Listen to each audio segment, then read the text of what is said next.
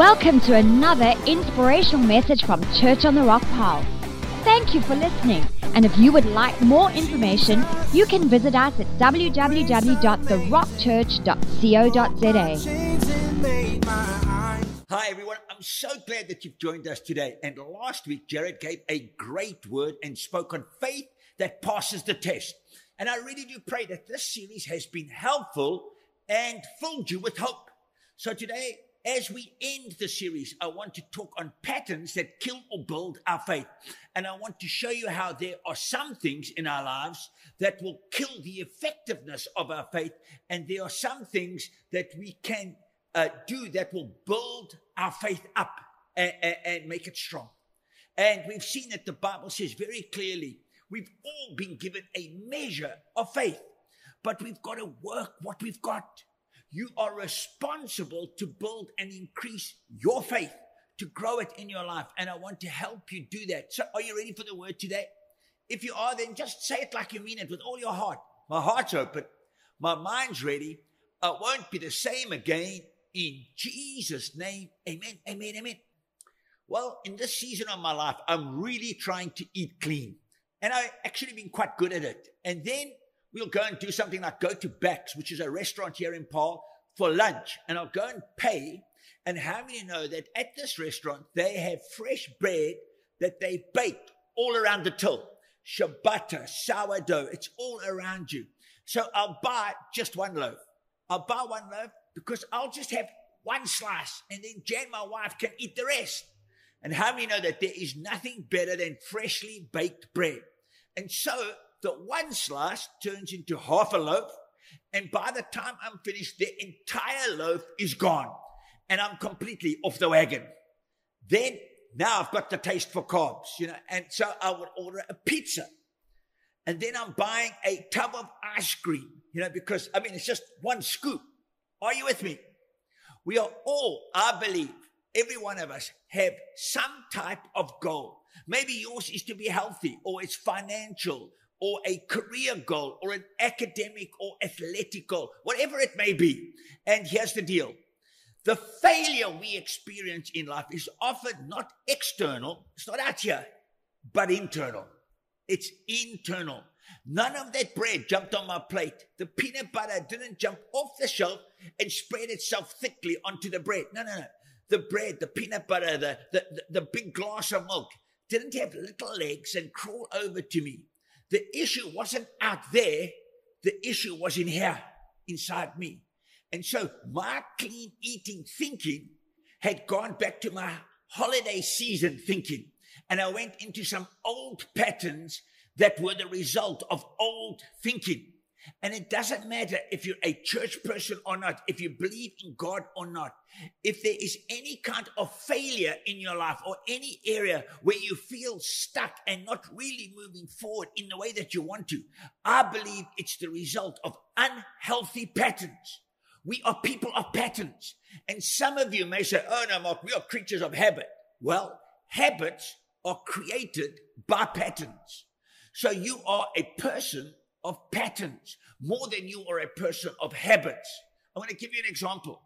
Some of you can get up and find yourself sitting in the car about to leave for work or leave for school, and you don't remember much of anything of how you got there. Uh, but you're dressed, you're in the car, you showered, hopefully your teeth are brushed, because we are people of patterns.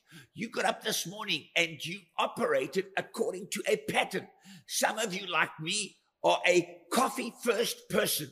You don't even have to think about it. You know, you get up, walk out of the room, and all of a sudden you're at the coffee machine and you've got a coffee in your hand. Why? Because you're a person of patterns. Some of you are a, I'll brush my teeth first person. For some of you, you hit snooze and then you hit it again. And then you hit it again. And you a three snooze person. Don't act like you don't hit the snooze button. Some of you, your wife is looking at you right now as if you're not a three snoozer, you're a sixer. And if, if you have an iPhone, they say it's every nine minutes per snooze.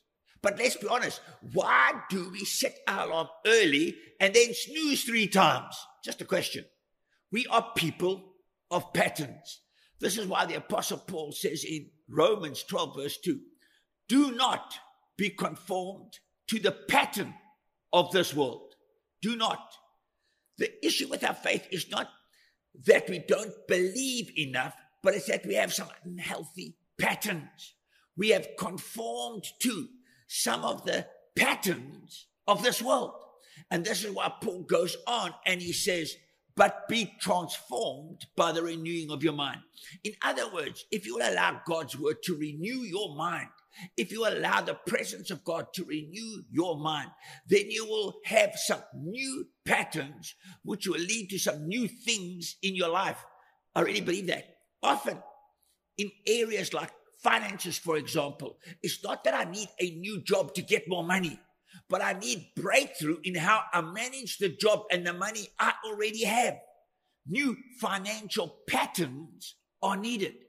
Maybe you grew up with unhealthy ones and you don't know the difference. And now you're just perpetuating what you've seen. And those patterns have led to certain results in your life. Are you with me?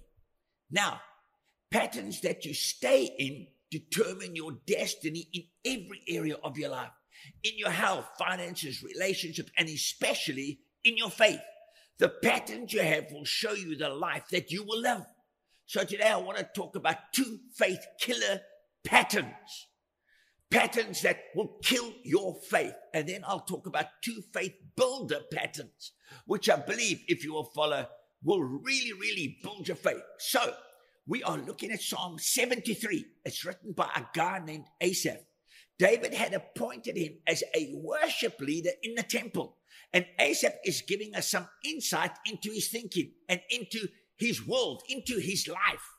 The psalm is only 28 verses long, but for the first 14 verses straight, it's just about the things he's battling with and fighting with and how he feels. Then he has an encounter. He has a moment around verse 15, and the rest of the psalm is about how he processes that that took place. It, it's an awesome song because it shows us, I believe, how people wrestle with real issues, how they process them and come out on the other side in a much better place. And so I'll give you two faith killers. These are patterns that will, I believe, kill your everyday faith. So are you with me? Number one, focusing on things you can't control. Did you hear me? Focusing on things that you can't control.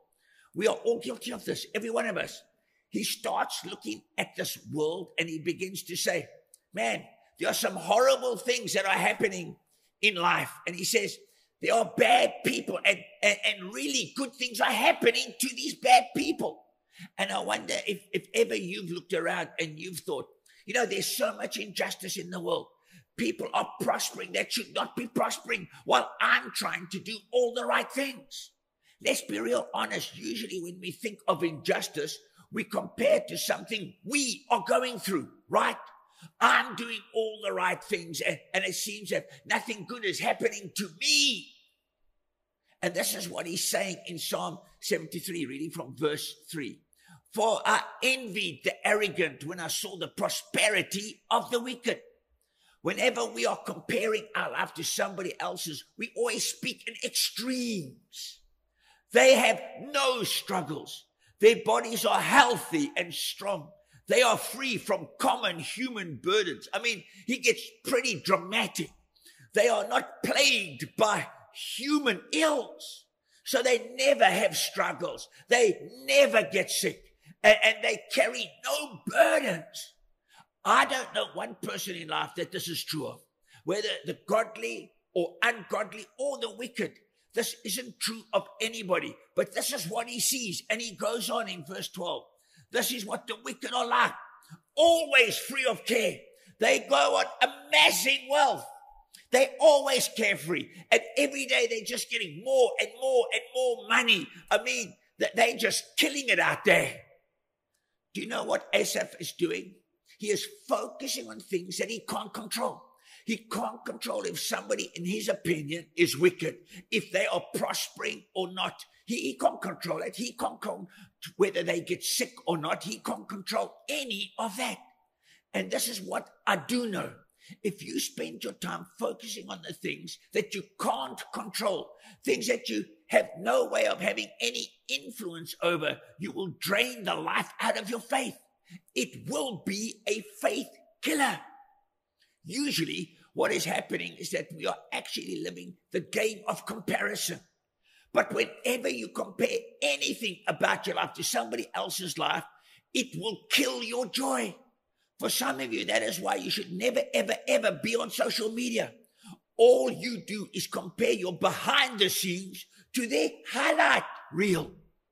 And, and that's all that really is going on out there. Just highlight reels. So you are comparing your real world, your behind the scenes to the posed picture with 10 different filters. And now you think that your life sucks. And well, theirs is just wonderful. You then try to control circumstances. Well, if I do this and, and if I just try and do that, stop focusing on things you can't control. You will kill yourself playing the comparison game. I believe that because when you do that, you fail to see the blessing in your own life. Then you're like, well, God, God, what do you want from me? You know, I, I've been to church for, for three weeks in a row now, and they haven't been to church for three weeks because they've been on three different holidays and I haven't even had one break yet. Like you can control that? Really? I mean, look at their kids. Wow, they've got such beautiful kids. My kids, oh my Lord, they are just all over the place. No, they beat their kids into submission, and that is picture number 35. Come on, let's be truthful. If you play the comparison game, it will kill the joy in our hearts and lives because we focus on things that we cannot control. And then we think, oh, it's not fair. Often we are also comparing two different seasons. We could be in a planting season, but comparing our life to somebody else's that is in a harvest season. They may have been planting for I don't know how many years. They've been planting and planting, and now they are harvesting. They're harvesting what they have been planting. You can't have the harvest until you plant. You can't come up in the summer season to harvest the field if you didn't do any planting during the year. We don't know their life. We don't know what they've walked through, the issues, the struggles, the challenges. You know, Asaph didn't even know if those people were really, really wicked. We have no context for it. They could have been great people, but he's just in a dark place. And all he was focusing on was what he could not control, which led him to spiral down and down. And then everybody was wicked. I've often tried to help people in a spiral, but I've found that not before long, I'm also wicked to them. They have no struggles. They never get sick ever. I mean, I hate them. They, they never sick, you know. Their children are always healthy. You don't know that. So the first unhealthy pattern that will kill your faith is to focus on things that you cannot control because it will kill your everyday faith and steal your joy as well. Number two, number two is this. When you stop doing the things you can control, when you stop doing the things you can control, the second pattern is to stop doing the things that you can control. Look at what Asaph said. He says this Surely in vain I have kept my heart pure. In vain, in vain, in vain. And every morning brings new punishment. I can see Asaph getting up every morning, and before he gets out of bed, he's scrolling through everybody else's new feed. He's looking at their highlight reel. Maybe that's why he was plagued every morning. And for some of you, you haven't even gone to the bathroom yet, and you know what everybody ate for dinner last night. And so he says it's in vain, in vain. You know, the thing is, if you spend your life focused on things that you cannot control, at some point, you'll be so exhausted that you'll say, oh, everything is in vain. Everything I did is in vain. There was no point. It wasn't even worth it.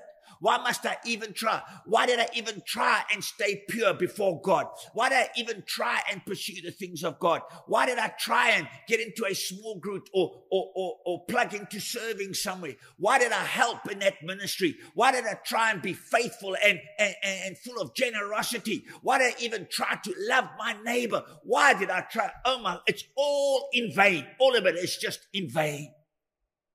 It will be exhausting if you are doing it from a place of focusing on things that you cannot control. And some of you are control freaks. So when you don't get your own way, you walk away. If you're serving God, and because you're serving God, the only reason you're serving God so, so was that you could compare it to somebody else's serving or their lack thereof. I'm telling you, in trouble. If the motive for going to a small life group was, you know, I went to small group, but, but I noticed they didn't go. If the motive for doing things for God is so that you can compare your righteousness and your hard work to everybody else's unrighteousness and lack of hard work, then I would understand why you want to quit. You see, when you focus on things that you can't control, your, your nature and your natural next step is going to be to stop doing the things that you can control. Because there will always be someone who is a step ahead of you or three steps ahead that you can't control.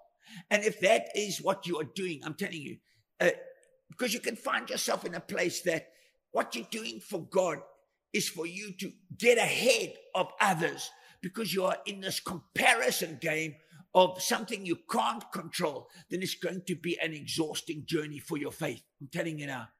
How exhausting to live your life constantly going, you know, I'm not where they are. They they getting ahead. I mean, their seven days of prayer gets answered. Now, just stay with me. This message gets happy end. But I'm just trying to paint a picture of how this will kill the life out of your faith.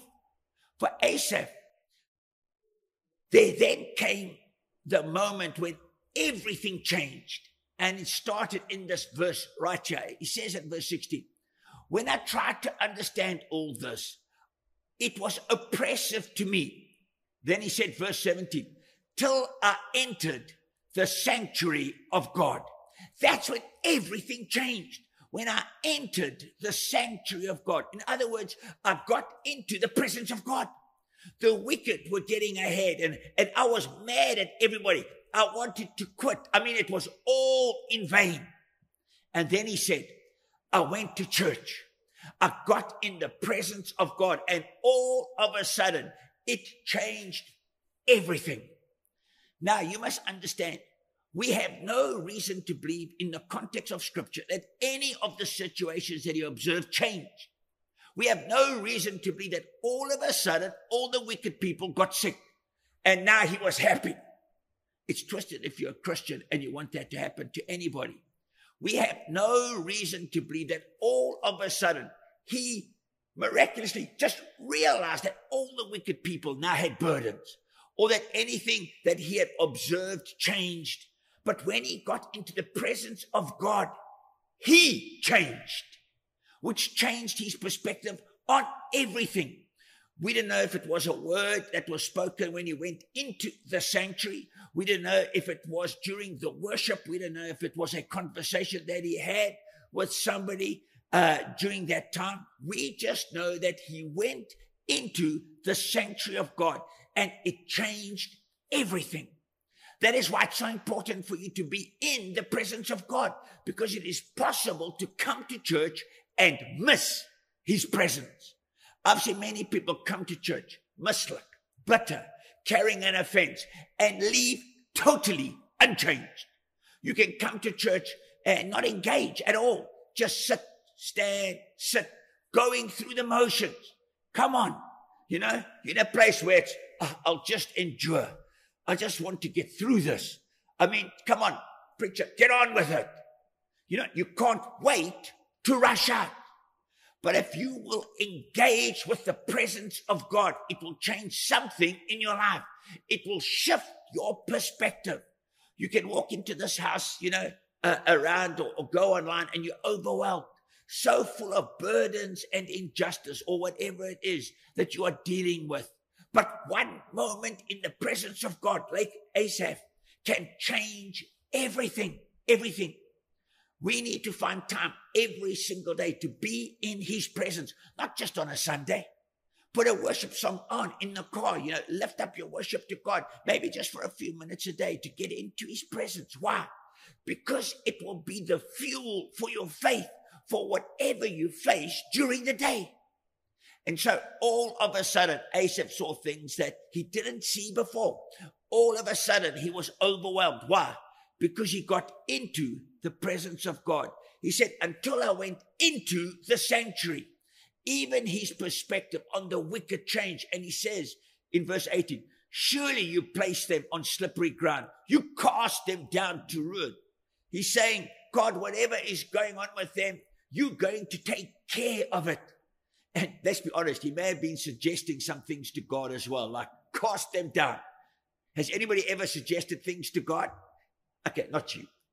But he's saying, I can't control it. I don't even need to try because it's not my concern. I should love people, but not try and control people. It's not my concern, is what he's saying.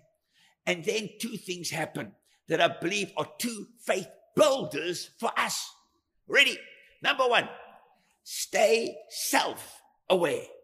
Stay self aware. This is not pop psychology. Look at what he says. All of a sudden, he gets into the presence of God and he says, When my heart was grieved and my spirit embittered, I was senseless and ignorant. I was a brute beast before you. In other words, God, I was speaking about things that I didn't know about. I was ignorant. I was saying things that, that were not even true. And how many of you know that when you get so focused on things that you can't control, you say things that aren't true? You have assumptions. The assumption isn't the fact, but you believe your assumptions. And your assumptions make you sound ignorant. Did you hear me? Your assumptions make you sound ignorant. When Asaph got into the sanctuary and the light of God shone on him, he became self aware. And that's why some people don't want to engage the presence of God. Because the minute we do, he will shine a light on us. And he said, when the light shone on me, I saw my heart was grieved. And as a result, my spirit had been embittered and I was speaking out of ignorance. Do you know what? One of the greatest gifts that you can give yourself and everybody around you, it's a high level of self-awareness, a high level of going, God, this situation in my life has created bitterness in my heart. Most people don't like self-awareness. And the reason is, is because we have so many faces. We're putting on different faces. We have a different face for everybody. I've got to be this to this person, and, and this is my church face, and this is my school face, and this is my work face, and oh, oh, I'm with this group now. This is my this group face. And there are so many faces and so many people that we're trying to position ourselves in front of that we don't really know where our heart is. So whenever life bumps us, the bitterness comes out of our mouth. And then we go, oh, oh, that was just out of character. No, it's exactly in character. That was your character. It was, it just got bumped out. And when life bumps you and the pressures come and anger comes out of you, uh, uh, no, that, that just wasn't me. No, that exactly was you. Because what bumps comes out of the top. It comes, it comes from the top. It doesn't come from the bottom. It doesn't come out of nowhere. When you bump a glass of water, water spills out, and it is what is at the very top of the glass that spills out. Are you following me? So when life bumps you, what comes out is what is on the top. So the greatest gift that you can give yourself and the people around you is to help the self awareness to go. I'm dealing with some issues right now, and I don't uh, know what to do because I have some bitterness in my heart. My heart was grieved in that situation and it was painful. And, and I took an offense and I allowed bitterness to get in and it's poisoning everything around me. And so I'm going to uproot that and I will not allow that to be inside of me. Are you following me? because you can control your self awareness. You can determine what kind of attitude you are going to keep. He said, My spirit was embittered. You can determine whether or not you will keep a sweet spirit, no matter what you walk through. And it's up to you. But you have to be self aware to be in a place where you go, okay, my spirit isn't right right now. It's not good. It's a little angry. I'm a little bitter.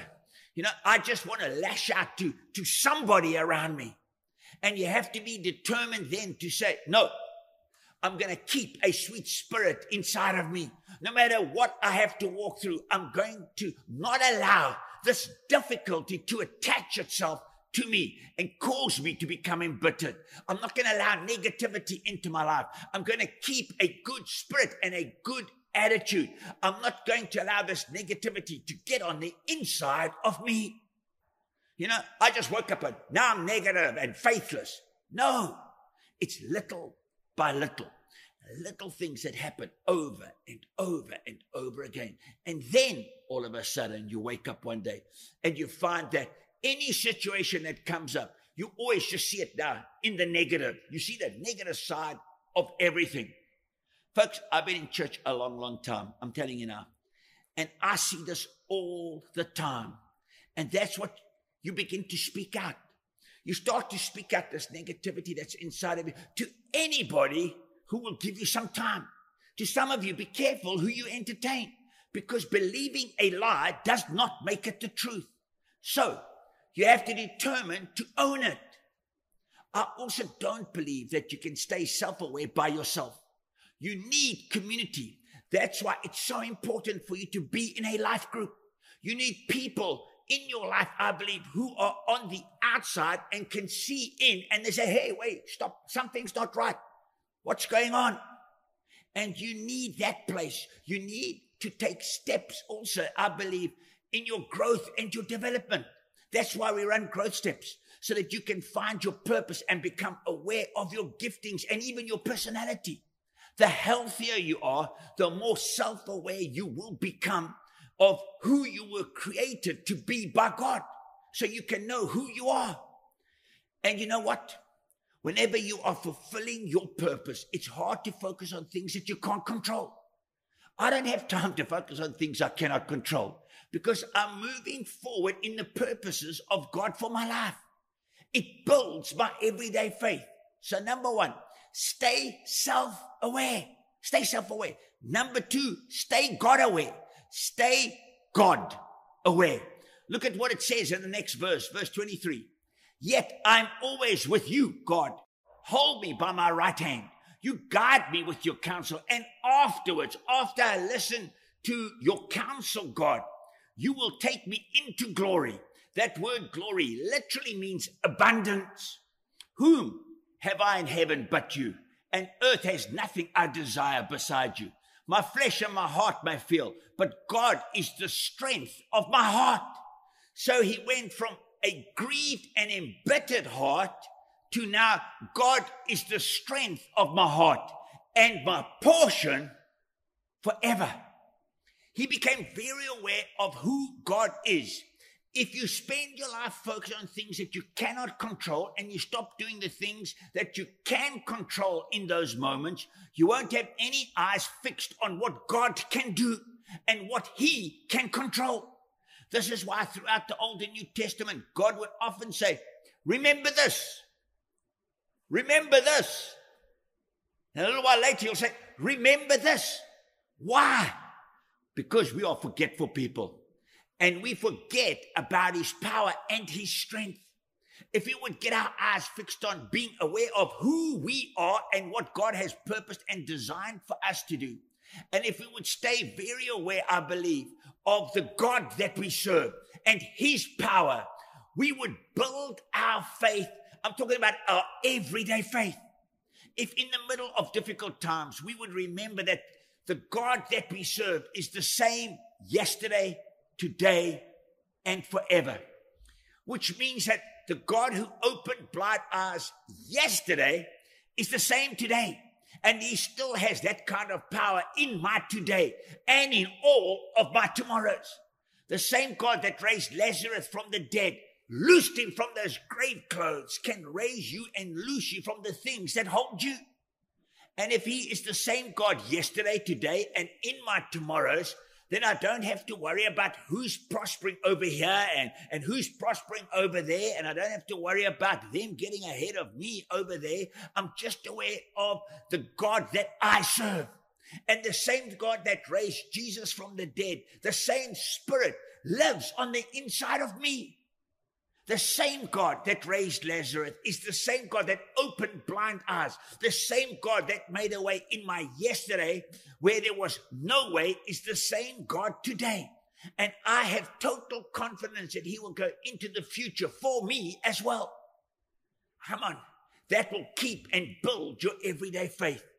But beyond all that, I love what Asaph said. He said this God is the strength of my heart and my portion forever. Do you know what he's saying? Even if God doesn't do everything I want him to do, just he alone is enough. He is my portion forever. Let me ask you this question. What do you want more? What God can do for you or just God himself? Do you want his hand or do you want to know his heart? He said, He's my portion. Do you know what he's saying? Why am I worried about things that I can't control? Why am I even thinking about quitting? Because God is enough. He is my portion.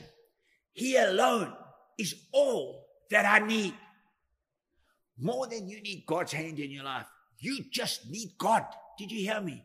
And when you get to the place where God is all you want, you will find out all along that He is all you need. When God is all you want, not His blessing, not do this for me, not make this happen, not you're my heavenly dispensing machine, but I just want you, God, just you. When He's all you want, you'll find out that He's all you need. I'm going to show you one more verse. It's how Asaph ended the psalm. It's verse 28. But as for me, it is good to be near God. I have made the sovereign Lord my refuge. I will tell of all your deeds. Church, if you will live life with an everyday faith, you will tell of all his deeds.